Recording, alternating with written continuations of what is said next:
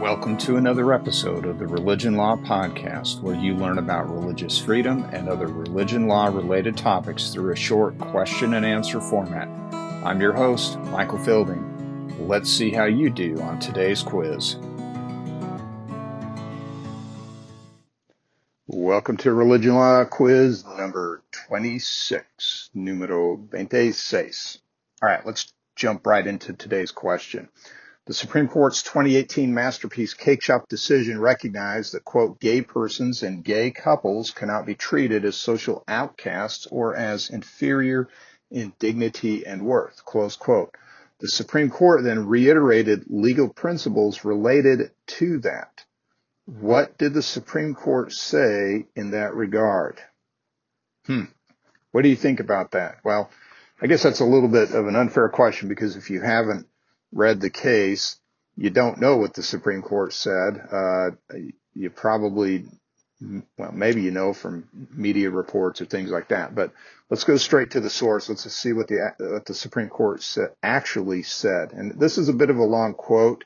Again, coming from the Masterpiece Cake Shop decision, I'll have the specific citations in the show notes, but it's good to hear what the Supreme Court actually held.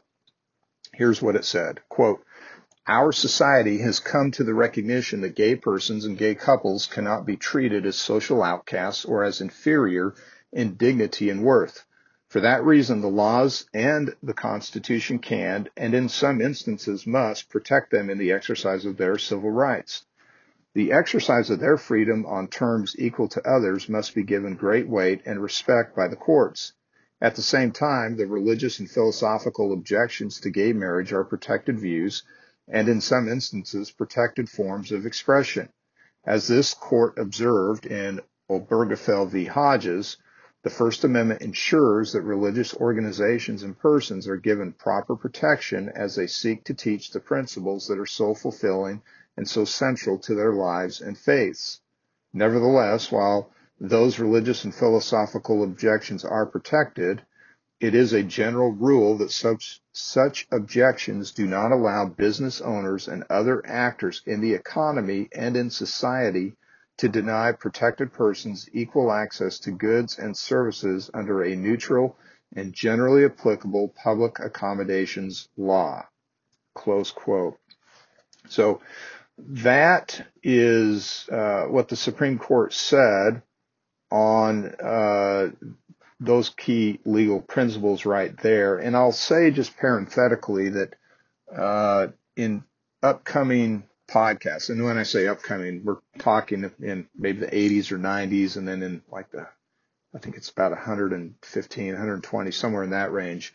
Uh, but once we get to those podcasts, we're going to be talking about the Supreme Court's holding in Fulton v. City of Philadelphia, which came out in 2021 and uh, the Supreme Court's holding in 303 Creative LLC versus Elenis, which came out in 2023, where the Supreme Court again addressed uh, or dealt with these issues. Now, I'll just say parenthetically, at least my understanding of the law is that these principles that are that I just read that were articulated here in the masterpiece decision, uh, it's my understanding that that is still generally the uh, the the law of the Supreme Court, or at least its treatment on these issues. Obviously, as addressed uh, with the, uh, the, the developments that later came on in in Fulton v. City of Philadelphia and the 303 Creative LLC decision. So all I can say is just wait. Right, we'll get to those podcasts eventually.